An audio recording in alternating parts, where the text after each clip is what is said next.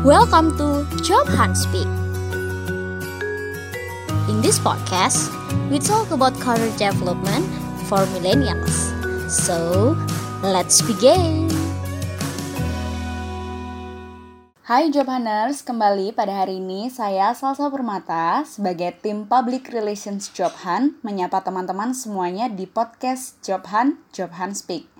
Semoga keadaannya selalu sehat dan senang karena senang adalah kunci untuk menjaga imunitas kita di masa pandemi ini. Di episode kali ini, seperti judulnya, kita akan membahas tentang kehidupan sebagai exchange students dan intern di Korea Selatan. Wow, hai Kak Pinky. Halo. Hai Kak, boleh nggak kenalin diri dulu ke teman-teman Jobhan, eh, kesibukannya apa, dan Kak Pinky ini background pendidikannya apa? Oke, jadi aku ini baru lulus dari uh, S1 Hubungan Internasional Universitas Brawijaya di bulan Januari 2020. Terus uh, di tahun yang sama dan di bulan yang sama Januari aku keterima jadi exchange student di Korea Selatan uh, sebagai Kipai Scholarship Awardee dan juga sekarang kesibukannya selain jadi exchange student karena udah selesai karena itu cuma satu semester aja aku sekarang di Korea magang atau internship di salah satu startup di Korea. Jadi aku jadi marketing strategist intern di Sourcing Lab South Korea. Terus selain itu aku juga aktif di jadi ambassador of Indonesia of Ministry of Foreign Affairs atau MOFA uh, di Korea. Jadi kayak Kementerian Luar Negerinya Korea itu aja sih Ih keren banget itu nggak gitu aja. oh iya kak, uh, gimana sih keadaan Korea sekarang tuh selama pandemi ini? Untuk sekarang pandeminya sebelumnya waktu aku datang mm -hmm. itu lagi kasusnya lagi meningkat tuh waktu awal Maret. Tapi waktu aku satu minggu setelah datang itu kasusnya udah menurun dan uh, kasusnya itu tiap hari cuman nggak sampai 50 orang. Wow. Tapi akhir-akhir ini mm -hmm. uh, bulan Agustus ini karena ada protes, karena ada demo tanggal 15 Agustus akhirnya kasusnya naik lagi. Jadi perharinya kasus corona di Korea itu sekitar kurang lebih 200 sampai 300 orang yang terinfeksi COVID-19 sampai sekarang ini. Jadi buat sekarang kebanyakan perusahaan-perusahaan itu menerapkan work from home dari hmm. satu minggu, satu minggu aja sih. Terus kafe-kafe dan tempat makan itu cuma boleh take away aja. Oke, okay. berarti uh, ini ya kak, berarti Kak Pinky bisa dibilang sekarang full WFH berarti ya? Iya buat saat ini aku satu minggu tuh WFH karena buat satu minggu ke depan itu menghimbau uh, instruksi dari pemerintah. Jadi mereka itu memang ngasih instruksinya itu nggak langsung satu bulan atau dua bulan, tapi kayak oh, per minggu okay. gitu. Karena lihat situasinya. Oke, okay, seperti itu. Nah, balik lagi ke exchange student nih kak. Gimana sih kak kok bisa uh, jadi exchange student di Korea Selatan saat pandemi kayak gini? Apa aja hambatannya? Bukannya kayak uh, kita ini ya, kalau keluar negeri itu pasti banyak banget kayak prosedur yang harus dijalani kayak gitu-gitu. Bisa ceritain nggak ke teman-teman job hunters? Oke, jadi waktu awal banget uh, mau ke Korea itu kebetulan di Indonesia itu belum ada COVID-19, belum ada pandemi kan. Tapi di Korea udah ada pandeminya. Hmm. Terus waktu itu persyaratan buat visa-visanya itu uh, susah sih tapi waktu sampai sana ternyata di bandara itu nggak ada orang sama sekali kecuali uh, penumpang dari pesawat aku. Aku tuh pakai uh, satu satu company pesawat dari Indonesia dan itu cuma satu pesawat dari satu pesawat aja. Terus abis itu waktu awal-awal di sini tuh beneran sepi banget. Nggak mm -hmm. ada orang waktu satu minggu awal. Terus kita juga kaget karena diumuminnya kalau tiga minggu awal itu kuliahnya itu online aja sedih sih karena kan kalau mikirnya exchange student bakalan ketemu sama banyak-banyak yes, temen foreigner gitu kan. Terus yang penting itu bukan bukan ilmunya aja tapi mm -hmm. networkingnya. Tapi karena online karena pandemi ya udah nggak apa-apa diterima aja gitu. Sambil belajar sambil tetap ketemu sama teman-teman foreigner sih di sini. Tapi nggak banyak karena mereka kebanyakan cancel flight uh, karena COVID-19. Terus setelah selesai tiga minggu awal, ternyata diumumin lagi kalau online-nya terus berjalan sampai tiga minggu setelahnya. Terus ternyata diumumin lagi ternyata kalau uh, semesternya tuh the whole semester it must be held by online class. Jadi hmm. aku selama exchange student di pandemi ini, di tengah pandemi ini, satu semester itu aku online aja. Okay. Gitu deh. Jadi kayak emang kurang kalau dilihat-lihat sih kayak kurang banget sih pengalaman exchange-nya. Tapi karena aku mikirnya wah uh, pengalaman itu bukan dari sesuatu yang datang dari kita, jadi kita harus nyari gitu. Mm-hmm. Jadi di tengah-tengah exchange itu aku ngerasa oh aku udah di Korea nih, aku udah jauh-jauh ke sini nih, aku nggak mau cuma pengalaman aku cuma online aja. Mm-hmm. Jadi aku waktu itu apply buat internship dan apply buat jadi ambasador di Kementerian luar negeri Korea gitu. Wih keren banget. Nah uh, mungkin untuk teman-teman yang baru atau awam banget mendengar exchange students nih kak dan salah satu uh, sedikit uh, kepo-kepo ke Instagramnya kak Pinky. oh, jadi uh, lagi ngestok ya. Iya, jadi kayak ada cerita unik ya kak. Kalau saya lihat sih kak Pinky ini exchange student, tapi setelah lulus dari Universitas Brawijaya, betul ya? Oh iya benar. Oke, okay. bisa ceritain nggak kak, kenapa kok memilih seperti itu? Kan biasanya anak-anak exchange students tuh di tengah-tengah uh, perkuliahan hmm. kayak gitu. Hmm, Oke, okay. jadi awalnya itu -hmm. dimulai dari bulan sekitar bulan September, September 2019, tepat satu tahun lalu. Aku tuh mikir, uh, aku tuh udah dari semester 1 sampai semester 7 tuh aktif di organisasi. Tapi aku ngerasa organisasi tuh ngasah hmm, organisasi tuh ngasah untuk ke skill kepemimpinan aku aja, tapi belum ke ilmu pengetahuan.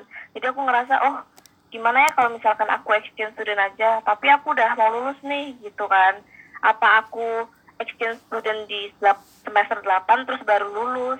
Atau aku lulus dulu baru hmm, exchange student gitu. Terus aku setelah mikir-mikir-mikir lagi aku tuh sebenarnya nggak ada niatan buat lulus dulu baru exchange student. Karena orang tua aku mikirnya ah oh, nggak apa-apa kamu nggak perlu lulus cepet-cepet karena buat apa sih lulus cepet-cepet? Yang penting tuh ilmunya. Tapi setelah dijalani dijalani dijalani aku bisa nyelesain skripsi aku cuma dalam waktu tiga bulan. Dan oke okay, aku bakalan uh, lulus dulu nih habis itu exchange student. Karena kalau misalkan aku lulus dulu habis itu aku ke luar negeri aku bisa langsung mencari kerja atau aku bisa langsung cari pengalaman lain. Akhirnya tuh dimulai tuh aku daftar buat apply exchange-nya uh, bulan September atau Oktober. Terus pengumumannya tuh bulan Januari akhirnya di, di, di bulan yang sama bulan Januari 2020 aku uh, tanggal waktu itu tanggal 7 Januari aku diterima jadi uh, peserta exchange student dan juga nerima scholarship. Terus tanggal 22 Januarinya aku sidang buat uh, kelulusan. Jadi semuanya tuh kayak uh, di luar ekspektasi juga sih kayak um, dijalani aja nggak terlalu berekspektasi tapi kayak dijalani aja akhirnya sampean deh. Wih, keren banget. Hektik banget ya, Kak. Berarti awal-awal tahun 2020 kemarin. Oh banget karena nyiapin buat uh, sidang kompre, terus nyiapin buat visa, nyiapin persiapan keberangkatan, wow. yudisium, aduh udah mau kayak capek banget gitu waktu awal tahun. Ih gila gila keren keren banget. Nah kak kalau uh, yang salah tahu nih kak Pinky tadi bilang kalau kakak juga intern di salah satu startup di Korea Selatan. Nah, untuk foreigner kayak kita nih, apa aja sih Kak yang perlu dipersiapkan biar kita tuh uh, bisa dapat opportunity untuk internship di luar negeri atau di negara lain kayak gitu? Siapanya ya? Iya Kak, kayak persiapannya apa aja, terus uh, Kakak tahu infonya dari mana kayak gitu. Oke, pertama persiapannya aku sebelum apply buat intern tuh aku benerin resume. Jadi aku benerin CV sama aku bikin cover letter. Sebelumnya itu aku udah bikin CV sama cover letter, cuman belum aku update. Jadi waktu di Korea aku tuh selain apa sih belajar juga aku ngupdate CV aku dan juga aku belajar belajar dari yang lain kayak gimana sih cara bikin CV yang standarnya internasional yang pakai yang uh, bisa di, di apply ke beberapa perusahaan nggak cuma di Indonesia aja. Terus aku juga bikin introduction letter atau cover letter. Setelah aku ngerasa ini cukup aku cari info juga di beberapa website. Waktu itu websitenya sebelum aku cari di website tuh aku cari di LinkedIn. Jadi di LinkedIn tuh banyak banget tinggal cari keywordsnya uh, intern atau apa uh, job yang kita mau. Misalkan aku waktu itu pengen marketing. Jadi aku cari keywordsnya marketing terus aku locationnya di uh, South Korea terus habis itu muncul banyak terus aku lihat tuh requirementsnya terus aku catet uh, kira-kira tuh uh, deadline-nya kapan terus company yang mau nerima aku tuh yang mana karena nggak semua company yang global itu mau nerima internship dari lu uh, foreigner terutama di Korea Selatan karena mereka pasti mikir uh, buat nerima intern dari orang orang-orang yang walaupun foreigner mereka harus bisa bahasa Korea. Nah kebetulan oh, aku ini nggak okay. bisa bahasa Korea, oh. jadi uh, aku benar-benar cari researchnya tuh benar-benar dalam tuh gimana caranya aku bisa internship di foreign company yang nggak membutuhkan bahasa Korea. Ih, keren keren kak. Terus uh, ada di website-website juga sih mm -hmm. aku cari-cari di Google. Yang penting istiqomah gitu ya carinya, nggak perlu dibuat beban. Oke, okay. terus uh, kalau semacam visa dan kayak uh, formulir atau data-data yang diperlukan itu apa aja sih kak? Kalau misalnya sebagai uh, foreigner mau intern di luar negeri gitu?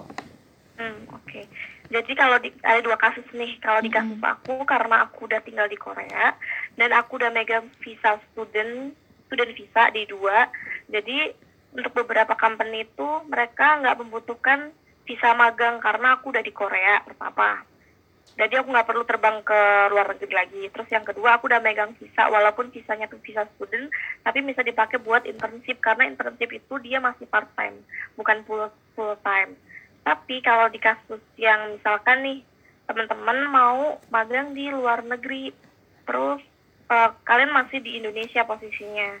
Nah itu beda lagi. Kalian kalau cari intern itu mungkin sepengetahuan aku uh, company-nya harus ngasih uh, sponsor visa. Jadi kayak kalian company-nya bisa ngirim email atau surat undangan hmm. kalian bisa ke luar negeri dan kalian bisa dapat internship di perusahaan tersebut jadi nanti vis, uh, visanya tuh uh, internship visa gitu Oke, okay. nah kalau saya boleh tahu nih kak, kakak tuh magang di startup apa sih kak di Korea itu? Oke, okay, startupnya tuh namanya Sourcing Lab, jadi mm -hmm. dia baru uh, manufacture gitu sebenarnya startup ini tuh foreign company karena CEO-nya itu ada dua dari Jerman sama dari US. Jadi aku kerjanya tuh semuanya full sama foreigner, nggak ada yang sama orang lokal hmm, orang Korea. Okay.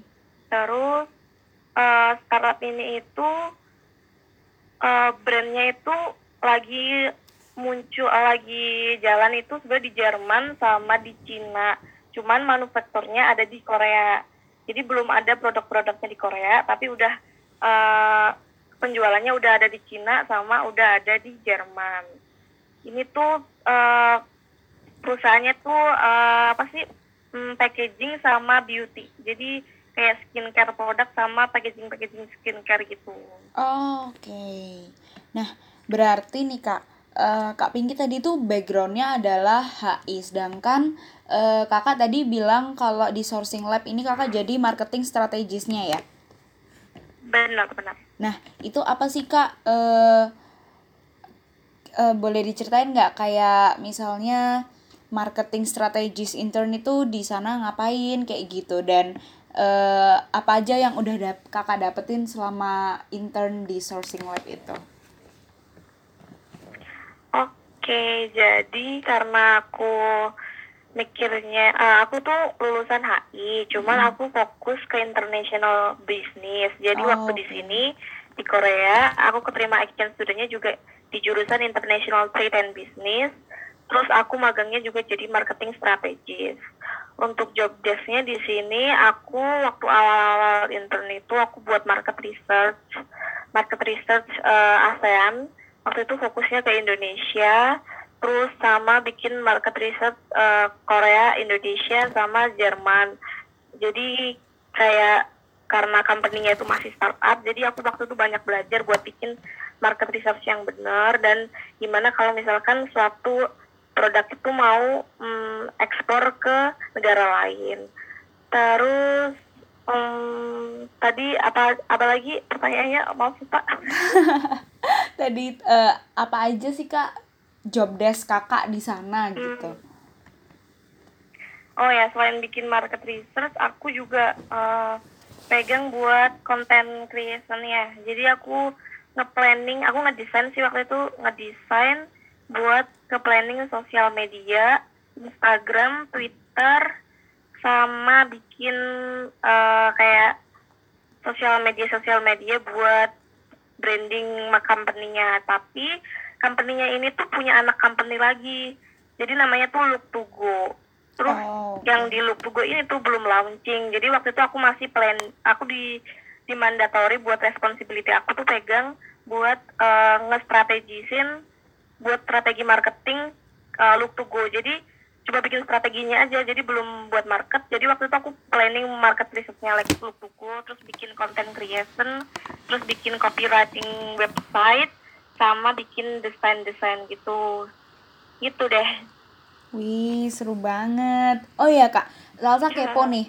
Uh, gimana sih, Kak, kultur uh, work di luar negeri pasti tentunya beda banget kan sama di Indonesia. Hmm. Nah, itu apa sih, Kak, yang bikin beda dari segi misalnya uh, work time-nya kah atau seperti apa? Hmm.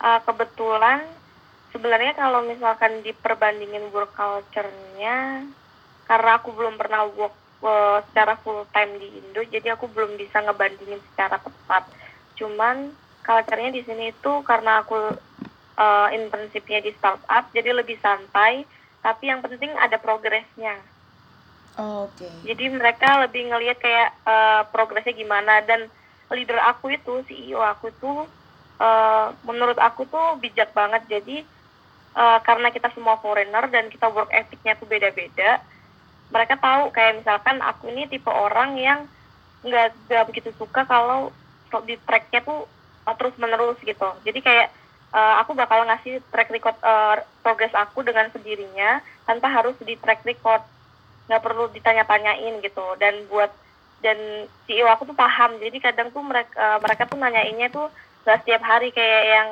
satu minggu sekali. Karena sebelum mereka nanyain aku udah ngasih progres aku kayak gitu. Dan ternyata aku waktu nanya coworkers aku kebetulan coworkers aku tuh dari Cina um, dia juga internship di company yang sama. Mm-hmm. cuman dia job desk-nya beda.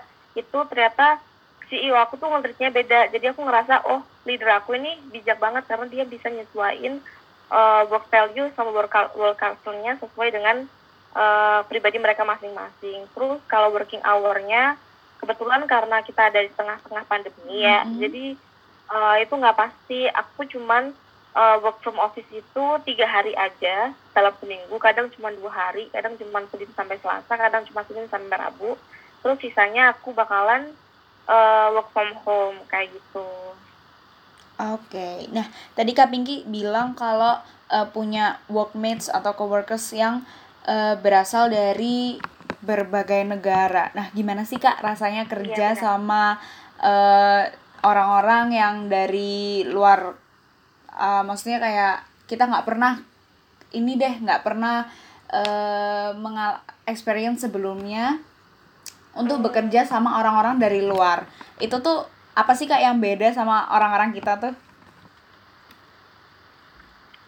Mereka itu motivasinya tuh gede gitu loh. Mereka mm-hmm. menurut aku kreatif. Jadi uh, gak perlu disuruh gitu loh. Ibaratnya mereka udah ngasih idenya nggak perlu disuruh. Mm-hmm. mereka udah kayak ngasih uh, insight-insightnya. Terus serunya lagi karena kita beda culture kadang di tengah-tengah waktu lagi makan siang atau lagi break kita kayak ceritain budaya kita masing-masing. Karena waktu itu aku wow. lagi bertiga kan sama tim aku tuh dari dari Cina sama dari Uzbekistan. Kita tuh lagi cerita tentang budaya kita masing-masing buat nyapa orang atau lain sebagainya. Jadi nggak cuma kerja aja tapi kayak jadi temen gitu. Serunya. Seru banget. Terus Iya. kesulitannya apa sih kak kalau intern di luar itu? Kesulitannya sejauh ini apa ya eh sebenarnya masih canggung gitu loh kalau misalkan kita mau ngutarain apa yang kita kurang serap. Karena Hmm. takutnya oh emang ini tuh eh, work value dari mereka tuh kayak gini ya. Kayak kayak misalkan nih aku mau ngasih ide aku nih ke temen aku yang waktu itu aku coba bantu desain kan. Tapi aku emang nggak begitu bagus-bagus banget desain. Terus temen aku kayak ini bagus nggak sih kalau misalkan konten kreasinya kayak gini? Terus mereka kayak eh, ngasih pendapat. Terus kayak aku juga pengen ngasih pendapat buat mereka tuh kayak kadang eh masih sungkan gitu ya pengen, kak eh, ya? iya susah gitu loh eh, nyari kata-kata yang tepat. Apakah ini menyakiti mereka atau emang mereka kayak gini? Dan juga tes kita kadang tuh beda gitu kan. Hmm. karena kita beda market. Karena kalau misalkan desain-desain di Indonesia misalkan desainer di eh, market desain di Cina atau market desain di Uzbekistan atau di Jerman. Itu kan pasti beda karena kita market orang-orangnya juga segmentasinya beda. Yes. terus kayak kadang aku kayak nggak pengen ngasih saran tapi oh kita kan beda ya kayak overall value kita beda terus kayak culture kita beda customer kita beda market kita beda. Apa ini aku saran aku bener ya? Jadi susahnya tuh eh, buat ngasih saran atau insight itu limbang-limbangnya tuh lama gitu. Itu sih yang bikin kita susah Oke, tapi kalau sejauh ini gimana kak kakak eh, menghadapi masalah-masalah kayak gitu? sejauh ini aman-aman aja sih jadi kita lebih sedikit demi sedikit terbuka gitu kalau misalkan waktu itu aku pernah kayak diskusi sama teman coworkers Mhm. aku mungkin aku nggak berani nyampein secara langsung jadi waktu habis sampai dari kerja aku kayak tanya lewat kakao talk karena kita semua komunikasinya tuh lewat kakao talk kan kayak Oh, oke. nanya lewat kakao talk. Terus kayak akhirnya dari dari situ sedikit demi sedikit kita lebih terbuka buat ngasih pandangan ngasih pendapat dan terima masukan. Karena mungkin kalau langsung ngomong direct itu kayak takut nyakitin juga atau takut kayak ini bener nggak sih? Terus akhirnya dari kita berbincang lewat virtual kayak lewat kakao talk waktu ketemu itu jadi lebih nggak canggung karena kita udah ngomongin semuanya itu gitu. Oke. Nah, tadi Kak Pinky bilang juga kalau Kakak jadi Ambassador of Indonesia for the Ministry of Foreign Affairs atau MOFA di Korea. Nah, boleh Iya, ceritain nggak. Kak ke Job Hunters itu gimana seleksinya atau eh, gimana caranya bisa terpilih jadi ambasador di MOFA kayak gitu? Oke, itu jadi ceritanya waktu lagi di tengah-tengah magang, Hmm. karena aku tuh orangnya nggak bisa kerja kayak cuman satu doang ya. Jadi waktu habis selesai, in- eh, jadi waktu selesai exchange student, aku internship. Ah, waktu di tengah-tengah internship, aku tuh mikir, aduh ngapain lagi ya gitu. Jadi out of nowhere, aku tiba-tiba tuh buka website tadi in Korea, terus di situ ada eh, announcement tentang dibukanya Korea Alimi. Korea Alimi itu semacam ambasador buat Ministry of Foreign Affairs South Korea. Jadi semacam buat mempromosikan eh, kegiatan-kegiatan aku selama di Korea, entah itu aku belajar di Korea atau aku internship di Korea atau eh, info-info terkait Korea Selatan kayak COVID-19 di sini gimana dan juga budaya di sini gimana, orang-orang di sini gimana. Terus proses seleksinya itu awalnya aku buka websitenya eh tadi in Korea terus di situ ada eh, buat mm, application formnya jadi aku ngisi semacam data diri terus aku ngisi eh, isi. Jadi kayak dua atau tiga isi terus habis itu aku upload resume atau CV sama kalau nggak salah eh, cover letter juga. Terus submit lewat email. Terus ya udah deh nunggu pengumumannya selama tiga hari atau empat hari.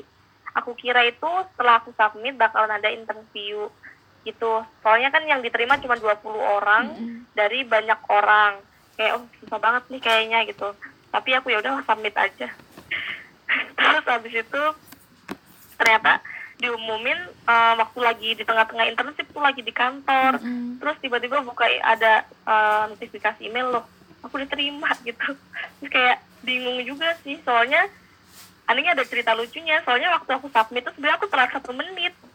Oh, Oke. Iya. Tapi kalau emang rezeki emang nggak ke mana ya kak ya. iya benar terus waktu sebelum submit tuh aku mikir gini kayak ya aku udah nyelesain isinya nih udah capek-capek bikin isi udah capek-capek benerin CV sama cover letter tapi udah telat satu menit gitu disubmit nggak ya setelah disubmit lah gitu soalnya aku mikirnya kayak kalau nggak terima juga nggak apa-apa yang penting aku udah udah submit udah gitu coba iya Soalnya aku orangnya orangnya tuh kayak ya udah prosesnya dulu aja ntar hasil akhirnya dipikir ntar gitu. Ternyata kalau kita mikirnya nggak usah terlalu uh, berekspektasi tinggi yang penting dijalanin aja tuh rezekinya tuh ada aja gitu. Dan aku tuh kayak waktu nerima notifikasi mana kayak kayak bersyukur tapi juga mau ketawa gitu. Gimana ya? Terus ya udah akhirnya uh, uh, dapat notifikasinya terus bakal diundang buat launching ceremony. Jadi kegiatannya itu bakalan kita ngepromosiin tentang kegiatan aku aja sih selama di Korea. Jadi lebih ke ambasador dari Korea aja kayak informasiin gimana sih buat teman-teman di Indonesia yang mau dapat uh, scholarship di Korea atau misalkan mau internship di Korea. Jadi kayak sekarang ini sama Jobhan jadi sharing-sharing info kayak gitu.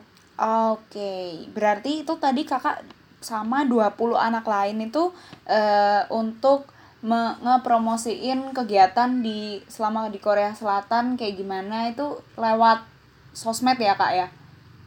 Iya lewat sosmed terus Mm-mm. kita bakalan ada tour program gitu sih sebenarnya oh, tanggal 21 Agustus kemarin tuh bakal ada launching ceremony di langsung Kementerian Luar Negeri Korea. Cuman karena tepat banget waktu tanggal 21 ta- akhir-akhir Agustus kemarin itu coronanya COVID-19-nya lagi naik. Jadi itu dipospon gitu di waktu yang belum ditentukan lagi. Jadi sedihnya tuh kayak nggak bisa ketemu sama 20 anak lain karena eh, 19 eh, peserta lain bukan peserta ya ambasador lain itu foreigner juga jadi semuanya tuh foreigner jadi kayak kayaknya aku mikirnya kayak ih seru banget kita bisa bisa ada tour program terus kita ada launching ceremony ada orientation sama Kementerian Luar Negeri Korea sama pemerintah Korea kayak bakal seru. Cuman karena COVID-19 jadi dipospon deh. Oke, semoga ya habis ini segera eh, urusannya dilancarkan ya kak ya, yang dulu-dulu masih direncanakan, terus habis ini deh langsung bisa eh, disegerakan. Nah, kak dari banyaknya pengalaman exchange sama internship di Korea, apa sih insight yang didapat selama ini? insight yang didapat? Hmm, ini secara general ya. Jadi kayak selama hidup sebagai foreigners di Korea dan internship dan exchange di Korea gitu ya? Iya. Hmm, insight yang didapat adalah aku ngerasa bahwa menjadi foreigner itu adalah pengalaman yang benar-benar patut dicoba buat semua orang. Karena bukan tentang ilmu yang kita didapat aja tapi tentang pengalaman survive kita. Kita Hmm, bisa survive nggak sih di luar negeri dengan kondisi yang tidak menentu? Kayak sekarang ini kondisinya tuh benar-benar nggak menentu gitu. Kita lagi pandemi kalau misalkan aku balik Indo juga aku harus dapat banyak persyaratan dari Korea dan juga dapat harus dapat izin dari uh, kedutaan Indo. Terus aku juga awal-awalnya mikir kalau misalkan uh, exchange student tuh bakal ketemu foreigner karena bakalan masuk kelas ternyata online class. Jadi lebih ke bukan mikir tentang ilmu yang kita dapat atau bukan mikir jalan-jalan atau mikir traveling atau mikir jauh dari Indonesia tapi mikir kita bisa nggak sih survive dengan keadaan yang nggak menentu dan kita bisa nggak sih eh, bikin apa sih pikiran kita tuh kuat buat kita jalanin semua ini. Jadi insight yang didapat itu eh, jangan nunggu pengalaman itu datang ke kita tapi kita harus nyari pengalaman itu. Karena kalau misalkan aku cuma nunggu nih aku cuma jadi exchange student yang cuma ada online class doang. Tapi aku ngerasa oh itu nggak cukup. Jadi aku harus nyari pengalaman lagi.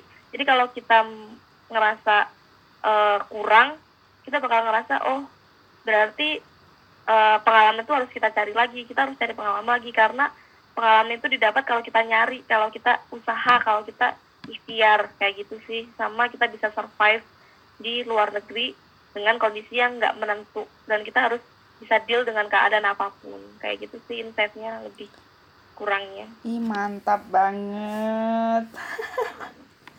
Oke, Kak. sampai Terus- kayak emosional gitu aku ngomongnya Iya, keren, keren, keren. Terus goal selanjutnya apa nih, Kak?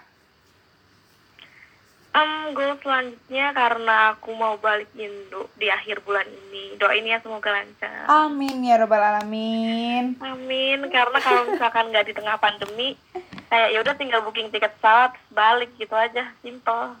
Tapi karena di tengah pandemi ini semua persyaratannya tuh harus dimulai kayak udah aku harus nyiapin dari sekarang kayak nyari info-info buat tes swab di Korea, terus buat di Indonya gimana dan sebagainya terus plan buat ke depannya aku sekarang lagi apply buat uh, MT MT gitu sih kayak manajemen trainee gitu di Indo.